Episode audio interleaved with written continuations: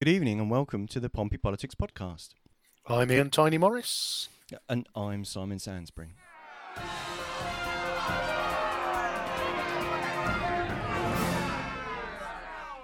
For those of you who were patiently holding on whilst we had our technical difficulties with the stream, thank you for doing so. Uh, this is our ill fated, it would seem, electoral reform photo ID special, which we tried to do a couple of times before and uh, were almost overwhelmed by technical issues this evening.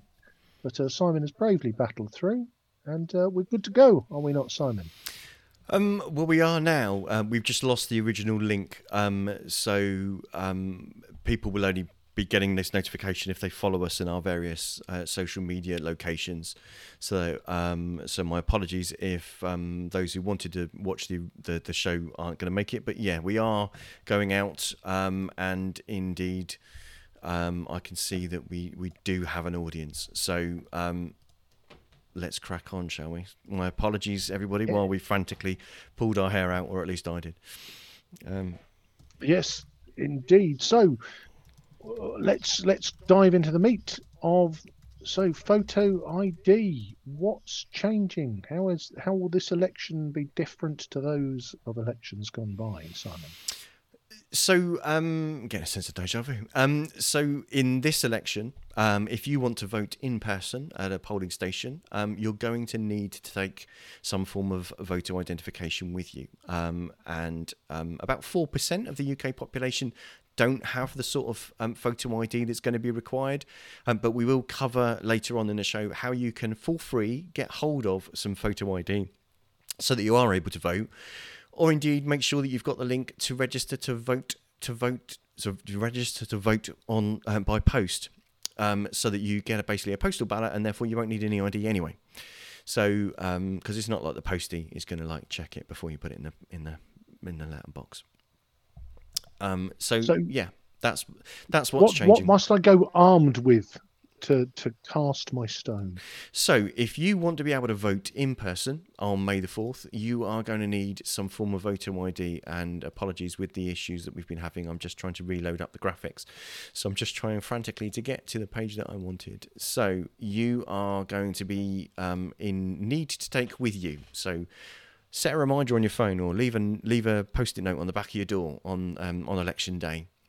Um, you're going to need to either take a passport with you, with you um, some form of local travel uh, documentation. There's certain concessionary travel cards. I'll post in a second the link where you can go and find out all of the specific details um, of each of those things. Photo driving license that that doesn't need to be a full driving license. A provisional will be fine. Uh, blue badge, other forms of government issued document. Oh, sorry, go on. No, I was just arraying the blue badge. Yeah. Um, so other go, government local issued documents, other um, biometric immigration document, a defence identity card, and national identity cards. Um, it, you know, if you're not a UK national that's entitled to vote, then um, you you may be from a, a country that, that has those, um, or some form of proof of, proof of age card, an identity card with the pass mark. So that's the proof of age standards scheme uh, mark. So you'll be able to use any of those or if you don't have any of those, then um, then you can get a voter authority certificate um, issued for free by the electoral commission via your uh, via the electoral services team at your at your local council. So they will issue that for you. And um, in our thoroughness, we tested that process. Mm. I applied for one one Saturday, um, and um, lo and behold, it rocked up it rocked up the, the, the very next Thursday. So it came in less than a week. Um, and literally, that is a certificate that has the photo on it that you uploaded when you applied um, and the information that's needed um, for that to um, for you to be able to use it. But it's literally just a certificate, so don't expect some sort of card or something. Do watch out for that in the post. Um, and it comes in a handily identi- easily identifiable envelope, which has got orange um, strips um, in the corners. If I try and put that into the into the camera there, you you can see that there are orange strips there. So do look out for that. Um, if you have um, if you've applied online uh, for one, but it comes very very quickly um, and it's easy to get. It's also worth mentioning that your passport, um, as long as you can visually be recognised as you, and the name that's on the passport is the name that you are on the electoral roll as, that will be fine. Your driving license, again, it needs to be a likeness of you with the name as you are registered on the electoral roll, but it does not have to have your current address. Um, so your Oh. passport doesn't need to be in date. Your um, your driving license doesn't need to have your, your current address. Essentially, what the um, what the officers in the polling station are doing is verifying that the person in front of them is the person that they say they are. So they're matching the name against, and then also matching your eligibility to vote against the electoral roll. So they'll ask for your name and your address, but they won't ask for anything else. And interestingly, I've been in the research we've done. I said this. I, my notes tell me that this doesn't apply in Scotland and Wales, but I'm now doubting myself. So, any of our Welsh or Scottish viewers, please double check online. Um, but I do know for definite it does not apply in Northern Ireland, or rather, it does apply and has done for nearly 20 years. So, voter ID in Northern Ireland was brought in in 1986 when there was a genuine perceive well a real problem with and we're going to give a new word alert here personation which is when somebody turns up pretending to be somebody they're not at a polling station and during the those uh, those elections in the mid 80s um, over 160 people were arrested and convicted of such offences so northern ireland moved first to a, a system where you had to turn up with something with your name and address on it and then in 2003 they moved to full photo ID. Um, so it will be their 20th anniversary this year round. So I guess that segues us into into why why photo ID now. Um, plenty of theories abound, Simon, um, in terms of why it's being brought in. Um, yeah, indeed. There's, um, I mean, the, the the electoral commission carry out a survey every year, and they ask people about their confidence in the electoral system. Um, uh, and they ask them several things about what they feel um, should change. Um, so it's, it's interesting to kind of sort of if I kind of start this off with a with the thing of Mm. if you asked people do they know what elections take place in their part of the country and and how they work? Um, it's not the full set of figures, but interestingly, interestingly enough, um, the Electoral Commission's data says that if you asked people um, about UK Parliament elections, they'd say they'd know a little. Thirty-six percent would say they'd know a little about UK Parliament elections and how they work and how to vote, and only thirteen percent, or sorry, and thirteen percent would say it exists, but I don't know and don't know but know nothing about them, or that they n- don't know about this type of election at all. If you look at local elections, 46% of people know a little about them, and 21%, so as many as 20, I mean, as you know, more than more than a fifth of voters, um, it exists, but they don't know anything about them, or they don't know anything about this type of election at all. That's even higher for police and crime commissioner elections, where 39% of people know a little bit about them, uh, but 49% know that it exists but don't know about the elections um, and, or don't know about it at all. So there's quite some quite interesting numbers there from a point of view of um, if we're trying to fix issues or engagement or um, satisfaction, if you like, with the electoral process, um, kind of seems there's a big thing to do there about about educating the electorate about how different elections work. Um, so, th- so there's so there's that kind of to say, but if you asked people, and this is this is what the electoral commission did, if you asked them for their confidence, are elections well run?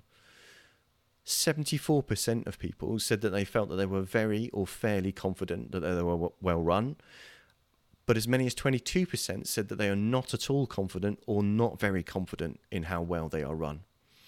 Um, That's one in five adults Mhm. are, are are kind of nervous of the current electoral system. So I guess that segues on to the question of what what have we got any explanation as to why they feel like that? Uh, yeah, we have. That's that's broken down. I won't go through the whole list because it's a bit it's a bit of a list. But basically, um, the so the biggest contributing reason that, that people cited uh, was that TV or press coverage is biased or badly presented. Forty six percent. Hope they weren't talking about us there. Um, Oh, 42% said that the voting system is unfair and outdated, or I want a different voting system. 41% said that campaigning is based on incorrect information and made untrue claims. Good grief, are they saying that leaflets aren't necessarily accurate? Politicians lying? Good God, Um, we need a bar chart for that. 37 I, here's one i prepared earlier there's 37% um, said that um, elections are affected by fraud or corruption so bear in mind we're putting in place Ooh. photo id but only 37% i mean it's still a large number but 37% said that they felt that elections are affected by fraud or corruption uh, 34 a st- Hmm? Yeah, so in a statistical way, because I think it's important we reflect on that, that that's 37% of the people who said that they were concerned. So, yes so it's not of the the, numbers, sample as a about- whole yeah yeah, yeah, so it's about 7% of the total electorate believe that there is there is fraud and corruption or potentially fraud and corruption taking place. Now, I haven't got a slide for it, but the Electoral Commission um, basically said there was no evidence for that. If they looked, um, they looked back over the previous five years, and there had been 11 convictions and 16 cautions issued. So 27 folk in five years, so about five per year. Um, now, what they did say is that not all of those were voter fraud, um, but also that a number of issues were were not were dealt with with words of advice from the police. So the statistics, uh, i i- it's it's interesting when we spoke to Terry a week or two ago. That thing about their perception of wrongdoing and provable wrongdoing, there seems to be quite a significant gap there, doesn't there? Um, it, it does, and um, and the survey goes on to to ask what people would want done in order to improve that. So, you you, you see these figures that we we've just quoted. Um, but in contrast to those, if you people if you ask people whether they're satisfied with the electoral process, eighty-one percent of people are satisfied with um, with the electoral process, um, which is down slightly from eighty-six percent at a high last year. Um, but still, eighty-one percent that you know, the, you know, so that would you know imply that there's 19% um, that that aren't satisfied with it. But there seems to be when you look at is photo ID going to be the thing that's going to show, solve their dissatisfaction? Um, well, let's have a butcher's of that one. So if I pop that one up. So, which one of the following would be most likely to increase your satisfaction with the process of voting at elections? 26% of people that answered said a proportional voting system. 17% if it was possible to vote online, and 16 increased security against electoral fraud, and 15% said that nothing would increase my satisfaction. So they're, I mean, at least they're being honest in their determination not to be, not to be um, Yeah. any more pleased with it. Um, and 12% more information on the parties and candidates standing and their policies. So again, it kind of Oh, speaks to that education thing of, and voters having having armed themselves with the information that they need to, to cast their votes is uh, obviously a slightly different question to the to the kind of are you know essentially do we feel are we confident that elections are honest in, in that sort of way? So yeah it, it, it doesn't kind of speak to the masses crying out for there's tons of personation going on. Um, Mm. is there a there's a belief or there seems to be a feeling that that's the case? But as you said when we interviewed um, deputy uh, police and crime commissioner for hampshire and the isle of wight terry norton the other week i'm pretty sure that when when terry and um, and his colleagues organise where to where to put police resources stretch as they are would they be would they be sending police officers to where people think crime happens or where crime is actually happening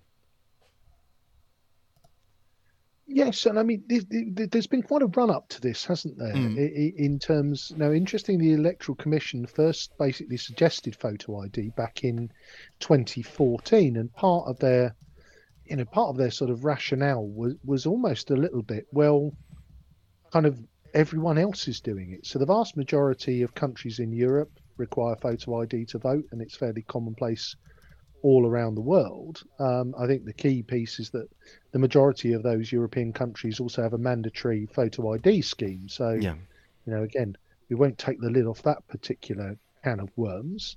Um, so it's been a long time coming, and I think, you know, we we, I know that there were some trials done as uh, as if if you want to go looking online, if you for my political scribblings. I wrote about this for Star and Crescent back after our local neighbours Gosport um, had their very own photo ID trial, or in fact theirs I think was a theirs was a you had to bring proof of uh, name and address, and I think that was back in 2018. Um, it was indeed. So they were one of the uh, trial areas um, where um, where trials of photo ID took place. You're absolutely right in 2000, uh, 2018, um, and indeed the Electoral Commission com- did a report on how many people, and we use Gosport because it's the most local example to us. Mm. But how many people, how many people in Gosport were turned away at the polling booth of, out of an electorate of 62,000? How many were turned away? And how many came back with photo ID and how many didn't. Um, I, I, would ask you to guess, but I know that you already know the answer, so I'm just going to pop yeah. it on screen. Um, so again, out of that electorate of 62,000, um, 47 were turned away with wrong ID, 73 were turned away without ID, and of those 120 that were turned away, um, 54 didn't return. So 45% of the people that that were turned away didn't come back. But that 45%, those 54 voters, only represent 0.4% of the electorate. And interesting because that sort of mirrors the stats that I've got from the London School of Economics, who also did a, a bigger piece. There were several trials in 2019, and across the whole, all of the trials, they saw 2,000 people turned away, and of those, 750 didn't come back. So uh, you know, a sort of slightly higher return rate from theirs, but in the same sort of ballpark. Mm-hmm. Um, so, you know, we, we've got that situation where those that are kind of, you know, invested to vote, it, it seems that, you know, even if they have turned up ill equipped, as it were, that their motivation to vote means that they, you know, they're, they're going to make sure that their voice is heard. Uh, yeah, indeed. And, and although there are, um, I mean, you, you can also, so the concern would be that yes, there are going to be some people that will be disenfranchised by uh, by the need to vote, and they're actually um, disproportionately um, spread amongst our communities. So um, we we said it at the at the start of the show that about 4% of the UK population, sorry, the GB population as a whole, don't have the necessary mm. photo ID um, that they're going to need to elect in, sorry, to vote in person in May. Um, however, when you look at how they split into different kind of communities, 10% of those rent- are renters from housing associations, 14% of them are unemployed. Um, uh, sorry, not 14% of them the rate, the number without the photo ID, sorry, is 10% in renting, mm. but those with housing association rents, 14% in um, who are unemployed, and 17% are renting from a local authority. So, for example, in those groups, they are much more likely not to have photo ID, so therefore, potentially more likely or more at risk of not being able to vote in May. Um, so, so yes, and, and and I think those are very interesting stats because you know we we're asking the question why, and we know that mm. there is that there are you know there are various hypotheses out there, including some um, from local councillors who are voicing the concern that that this is a this is a this is a construct um, to disenfranchise or to to create a barrier for the uh, effectively the poorer end of society who would be less likely to vote conservative um, to, to, to effectively, uh, there are hints towards gerrymandering in terms of the, you know, which is what's behind this. Uh, I, I'm not sure that those those kind of claims really stand any scrutiny. Um, you know, again, it, it's further reinforced by I, I, think you know in London the Oyster card. If you are have a senior citizen's Oyster card, you can use that to vote.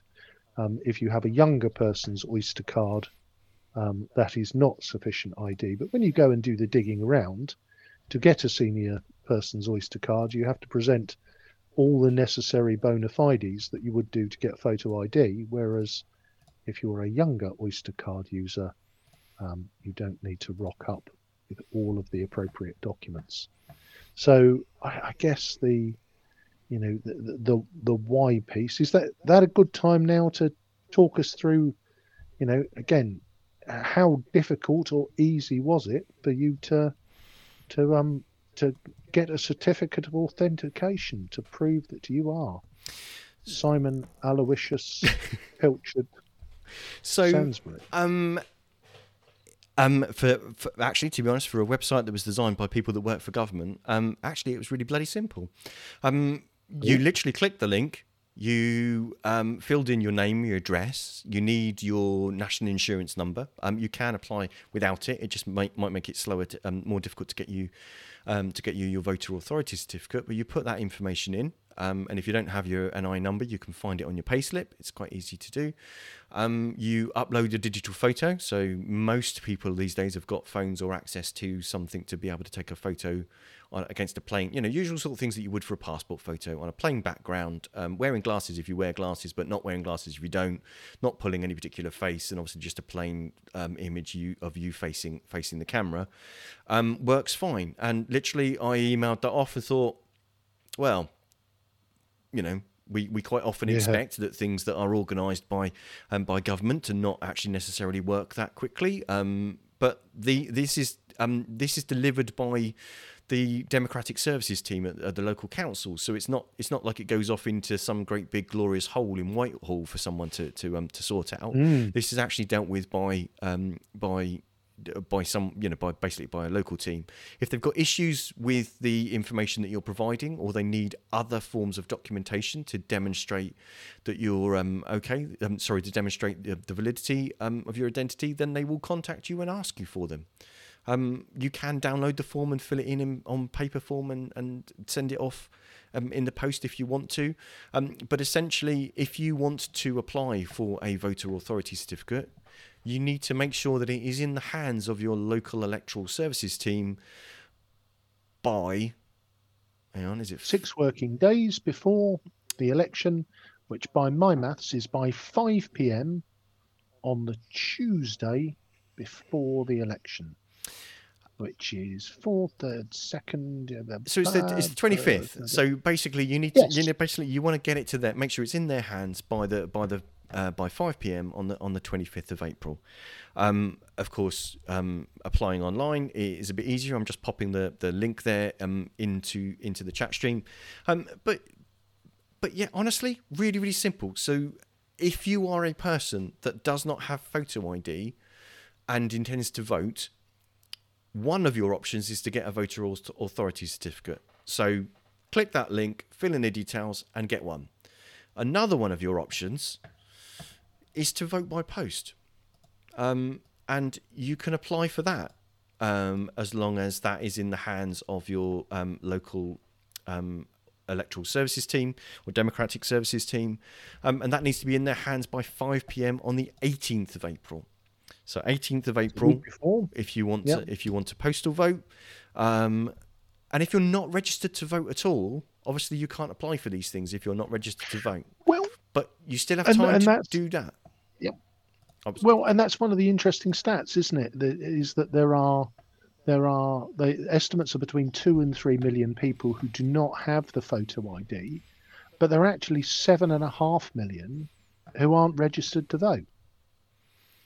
yeah so how much of that two and a half million is in that seven seven odd million that, that aren't registered to vote anyway is that what you're saying Oh, I, I feel a Venn diagram coming on. But yes, that's that is we, the. we uh, don't have one don't worry we, it- our, our stats No, no, team no. haven't got that excited No, uh, no, but to be fair, that that, you know there is that element, isn't it, uh, of you know with seven and a half million people disenfranchised enough not to register to vote. The, the the key question, I guess, is is you know as you say, how much of the overlap is there in, in terms of the people who don't have the photo ID?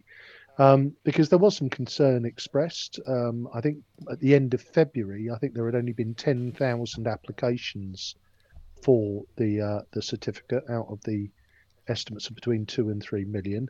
I guess you know you would expect that number to be relatively low because the the, the you know the the amping up of the information and the you know the the you know all the kind of noise around it hadn't really started. Um, but now, as you say, the the system touch wood appears to be running very efficiently and I think you were three, four days, weren't you, to get yours? Well, I applied on the Saturday and I received it in the post on the Thursday. So, Yeah. yeah, So you know, if you think working days, I mean, working days, yeah, that, I mean, that was that was Yeah, really really good. Yeah, um, so I think that that's kind of the thing is that yes, people. I mean, at the end of the day, pe- people will have their own views about what the motivation behind this is, and as we've discussed about whether it really solves a particular problem that exists or whether whether it doesn't. Um, but actually, if you're if you're intending to vote, or you think it's at all likely that you're going to vote in May's elections, and we both think that it's important that you do, um, because you know it's your voice. You sh- you should have it, Yep. um, regardless of who you intend to vote for. We you know we're we're quite. We're, we're, we're quite firm believers in people pro just voting. pro, you know pro voting as as, demo- as things as democratic examples go voting it's a good thing. You should do it and often. Um but yeah if you're thinking that you're not going to be able to vote because of a lack of photo id you can easily get some. If you can't do that then you can apply for a postal ballot. Um, and if you're not registered to vote yet at all in May's local election and what's happening in your local area, or indeed you feel that you want to cast a local representation of how you feel about what the national government's doing, because some people do that when they're talking about le- um, local No. elections, then however Not you encourage people to do that. however you want to use your vote, it's your vote. And if you don't have one already, you can register to vote by 11:59 p.m. on April the 17th, um, and the link is in the chat. So again, there's all of these ways to to actually make sure that you don't miss out. Don't be one of those people on the day that doesn't remember to take their stuff. So put a reminder on your phone. Put a post-it note on the back of your front door to remind you to take your ID with you if you don't normally. If you're a driver, you've probably got your driving license with you all the time anyway. I'm sure you have because you're meant to. Um, but if you're relying on your passport, you might not carry that with you all the time. Um, so, yeah, you arm yourself with what you need to be able to go. Um, and if there are delays caused at the polling stations because of voter ID requirements, do remember that if you are in the queue at 10 p.m., so polling stations close at 10 p.m., if you're in the queue at 10 p.m., no matter how long the queue is, you are entitled to vote. Absolutely. And so I think that segues us, um, you know, really into the into the the kind of last piece of our, you know, of our analysis, which is, you know, will this make a difference to the outcome of the elections? And is it a good idea, yes or no? Um, I, d- I don't know that this in and of itself is going to make as much of a difference to the outcome of the elections because if the Gosport example was was anything to go by, um, what if only 0.4 percent of the electorate and the turnout is what only um, is what probably what t- between 20 and 40 percent, then is that really? En- I mean, in some wards that might that could make a difference. But again, voters need to arm themselves with what they need to be able to go cast their vote rather than allow their vote to be lost. So, will it make a difference? I don't know. But uh, I guess if there's some unexpected results, I should imagine there's bound to be someone claiming that it did. Um, Well, and, and as you know, we, we like a statistic and we like a spreadsheet and we keep a close eye on on voter turnout whenever we do we review our local elections. And I think there is a piece for me where you know it's a bit of a double-edged sword in this case, isn't it? Because as you point out, the election, the, the turnout is relatively low. It, it, no, in, in some wards is is agonisingly, disappointingly low. So you know, there is an argument that says anything that makes the democratic process harder should be avoided at all costs. You know, as pro-voting people ourselves, you know that that, that that's one side of it. But there is a piece of me that thinks it is 2023, and I, I covered this in the po- piece that I wrote at the time. You need photo ID for many, many things. Now, I am a more mature gentleman. I do not go into the more lurid and lively night spots of Portsmouth. But I know, because my children have done in the past, that for you to get into those night spots, you must produce photo ID. And they scan it such that should anything untoward happen in the club later, and their CCTV will match up your face with your photo ID, and they will hold you responsible. So there is a little bit of me that says, well, in 2023, it, it, it feels a bit antiquated to be able to just walk up. And if I quote the title of my article, I'm Brian, and so is my wife, and just be able to vote. Um, I, I, yeah, I mean, I, I get. I mean, I, I asked us. I had a similar um, feeling, and I asked my daughter, who at the at, at, at the time that this kind of came out, um, would have been, you know, would have been out going to entertainment establishments and, and such like, and and I thought that there would actually be a despondency um, from people of that age that oh well it's you know it's just trying to because you know a lot of them don't have uh, passports for example um, to, to, to, to, to discourage them from voting. Because ironically actually the young as as much as um, they might be um, impassioned and idealistic sadly they, they, don't vote in large enough numbers. Um, and you know the cynic might say well this is just a way to try to discourage more young people from voting. But my daughter made exactly the same point you have. I have to have ID for everything else that I go do. Why is this any different Mm. Yeah, and that, and I think that is that that, that is so I, know, that yeah. perfect example. I mean, my my view is that you know, again, I, I would encourage all young people to vote once they sort of turn 40, 45 perhaps to have reached full maturity and and have um, made that political journey. Um, but uh, no, joking aside, I think you know we've got that situation now where this is becoming a reality, and, and again, I look at it um, from the point of view that you know, ultimately you you've got access through this process now to get free photo ID. Yeah. Does it have your date of birth on it? Uh, n- he says. Hang on. Oh, yeah. Sorry, I've sprung that on you, rather. Yeah, you just. Yeah, no, it hasn't. and the and the voter authority certificates, although they recommend you renew them, the renewal date of mine is is uh, 2033. So I'm presuming I'm going to look a lot different then. So that probably does make sense. Um, yep. But it, it doesn't have an expiry date. No, it doesn't have my date of birth on it, so it wouldn't be any use for me. It, ah. it wouldn't, you know. Ah. Not that I think that the, the the cashier in Sainsbury's or Tesco is likely to ask, or uh, ID when I go to under 25, sir. Yeah. When I when I go to yeah, I when I go say. to buy some gin, um, I don't think that's likely, but but nonetheless, you know, it's a it's a sheet of paper that allows you to vote that you can very very easily get hold of, or you can very very easily vote. Um, register to vote by post if you think it's at all likely that you might be away um, during the election. Don't forget if you if you have signed up for a postal ballot, um, and you forget to send it off because it needs to arrive at your local council offices by 10 p.m. on election day. If you've not sent it off, you can just go put it in a ballot box in um, in any ballot box in your municipal area.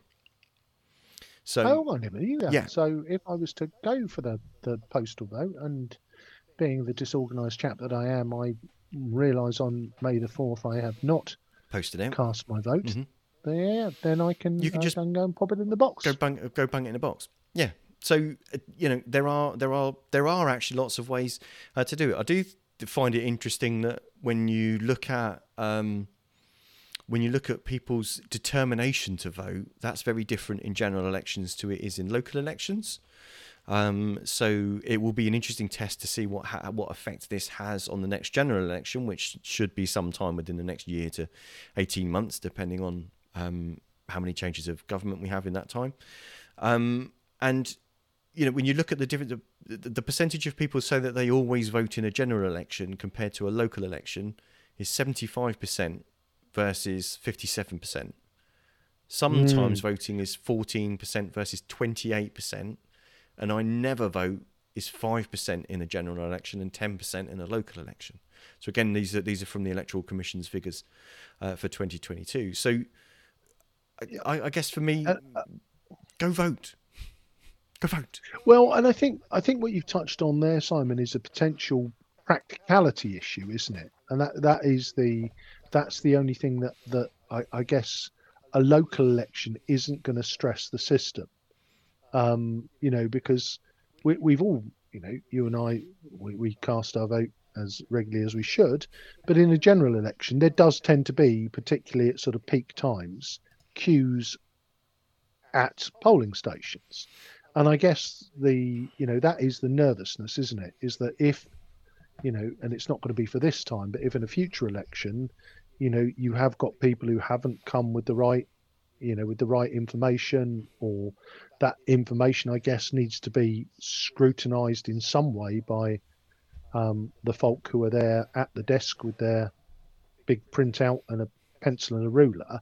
If that slows things up, then I, I guess there is that logistical challenge, isn't there, of processing people through in the appropriate time frame. But I would guess with the turnouts that we see at um, local elections, that probably isn't going to stress the system this time around. Well, ho- hopefully not. I mean, um, the, the, advice on the Electoral Commission's website it talks about, um, to be honest with you, it talks about if you're unwell, don't go to um, to um, to the polling station. Um, you can get an emergency proxy ballot if you contact your local council. and if you are going, do take a face covering with you. Take your own pen.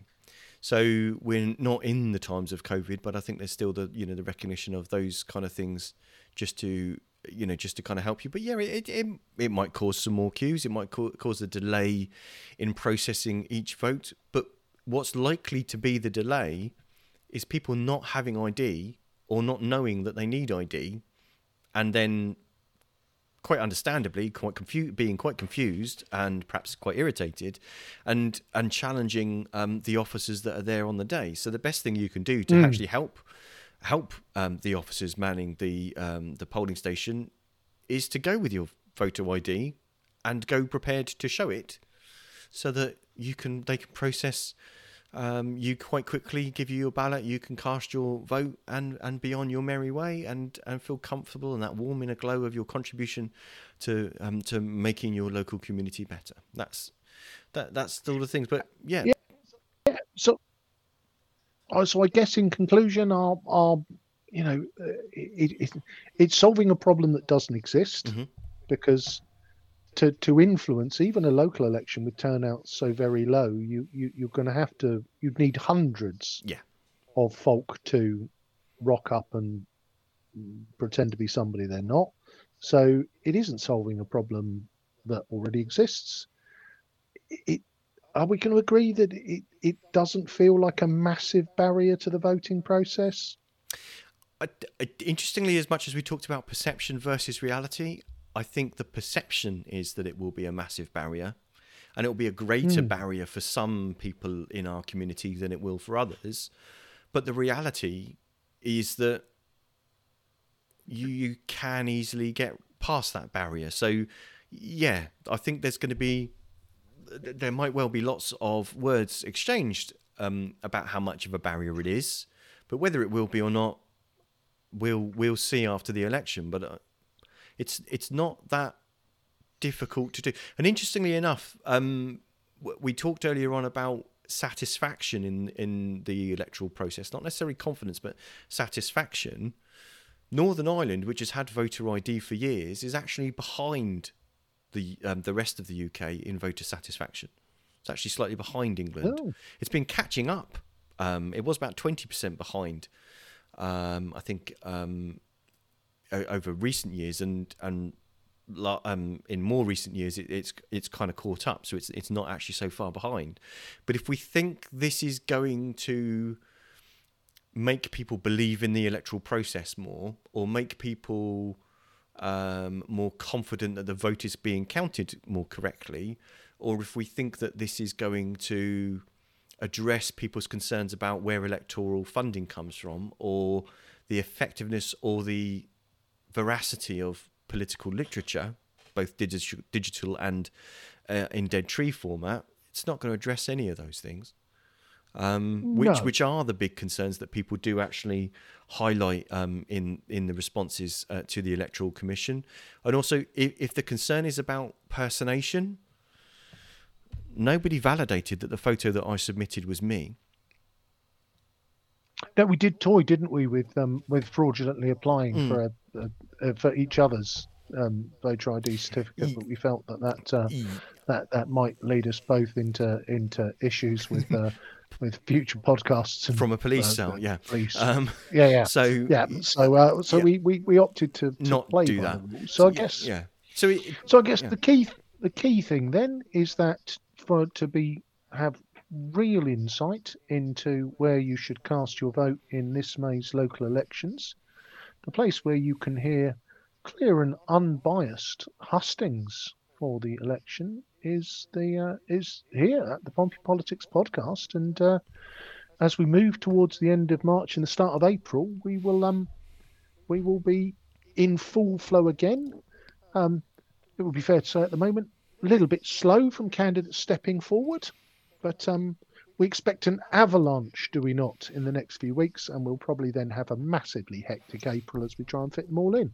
Um, yeah, we can. So as much as you can scan the QR code in the in the top left hand side of the of the um, of the screen uh, to send to send you to our website, and you'll find all of the links there for the Electoral Commission. You'll also find the links there to get in touch with us if you are a prospective candidate at the local elections in May and would like to take part, or just ask us some questions about how the, how our hustings work. Um, but we've got about four wards so far where we've reached our our criteria of at least two candidates wanting to take part in the hustings. So we just need to kind of schedule those in. Um, but yeah, the, the nominations, so that's people registering that they want to stand in the local elections, don't close until um, until 5 p.m. on the 4th of April when the uh, Portsmouth City Council have said that they'll have those updated on their website um, the next working day. So we'll know from then who people are. But as we get closer, inevitably, people will start receiving leaflets with people's names and photos on. So it won't really be that much of a secret anymore as to who, if it's if it is still remains a secret anyway, um, as to as to who the candidates are. But yes, if you are a candidate in the local elections in Portsmouth and you'd like to take part in our hustings, please do get in touch. Um, you can either message us on Facebook or you can email us. That's studio at pppodcast.uk um, studio at pppodcast.uk um, and we'd love to hear from you. Um, as i say all messages on facebook but do like subscribe share the heck out of things. Um, and sorry i'll let you you were going to say something there ian sorry. No, just if you're not prepared to take part in the hustings, I boo you loudly until my voice is hoarse. So, um, yes, well that's yes, not do your democratic duty and step that's, forward, that's not going to irrespective that's not going to encourage them. But um uh, but by all means have a look at the hustings that we did we've done in previous years. We give the same all of our questions have to be questions that can be asked of all of the candidates. Um, and we uh, we have quite understandable um, stipulations about how you know basically a two minute opening speech the amount of time on each question with a short rebuttal or follow up if necessary and, and a closing speech from each candidate. Um, and we do those in quite an amicable way and they've gone um, they've gone um, rather well in in the wards that um, we've been able to do them for previous years. So um, yeah have a look take part get in contact with us if you if you've got any questions and we, we can go through those. But if you're perhaps not immediately overwhelmingly enthusiastic, do do still reach out. We can perhaps assuage some of your some of your fears. your nerves. Yeah. Yeah, No, rather rather good. than saying Focus- boo fo- for not taking part. No, no, focus on the cat. Focus on the cat cat. You, loves a you're, you're yeah you're you're- controlling the planet from your you're sat there with your with your headset on and your, your cat in your in your chair. Um, but yeah, Exactly. so we're counting down. Right. Marvellously done. You've been listening to the Pompey Politics Podcast. I've been Ian Tiny Morris. And I've been Simon Sansbury, and do join us next week at six twenty-seven, or honestly six twenty-seven, um, when we will be looking at the last full council meeting um, before the local elections. Um, so that's uh, the council meeting taking place on the fourteenth of March, uh, when there's a plethora of exciting and interesting things on the agenda. So we'll go through those and go through the votes, and hopefully the council's streaming service will also be working. Maybe- But do join us uh, next week, um, 6.27. Do like, follow, subscribe to make sure that you don't miss out on notifications when we go live. You've been listening to the Pompey Politics Podcast.